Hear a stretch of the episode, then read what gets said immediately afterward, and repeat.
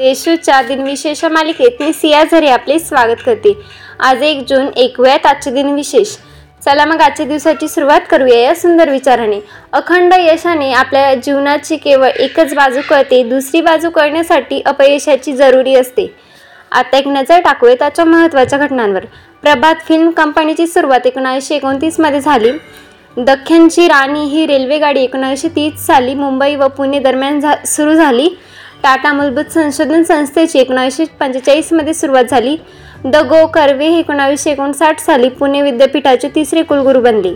आता ऐकूयात कोणत्या चर्चित जन्म झाला. पहिले भारतीय सनदी अधिकारी सत्येंद्रनाथ टागोर यांचा अठराशे बेचाळीस साली जन्म झाला. हिंदी चित्रपट अभिनेत्री नरसिंग दत्त यांचा एकोणावीसशे एकोणतीस साली जन्म झाला. राजकारणी हिराभाऊ माधव जाळवे यांचा एकोणावीसशे त्रेपन्नमध्ये जन्म झाला. हिंदी चित्रपट अभिनेते आर माधवन यांचा एकोणीसशे सत्तरमध्ये जन्म झाला. आता स्मृतिनिमित्त आठवण करूयात थोर विभूतींची.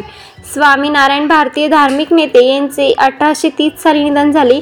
मराठी नाटककार आणि विनोदकार श्रीपाद कृष्ण कोल्हटकर यांचे एकोणीसशे चौतीस साली निधन झाले.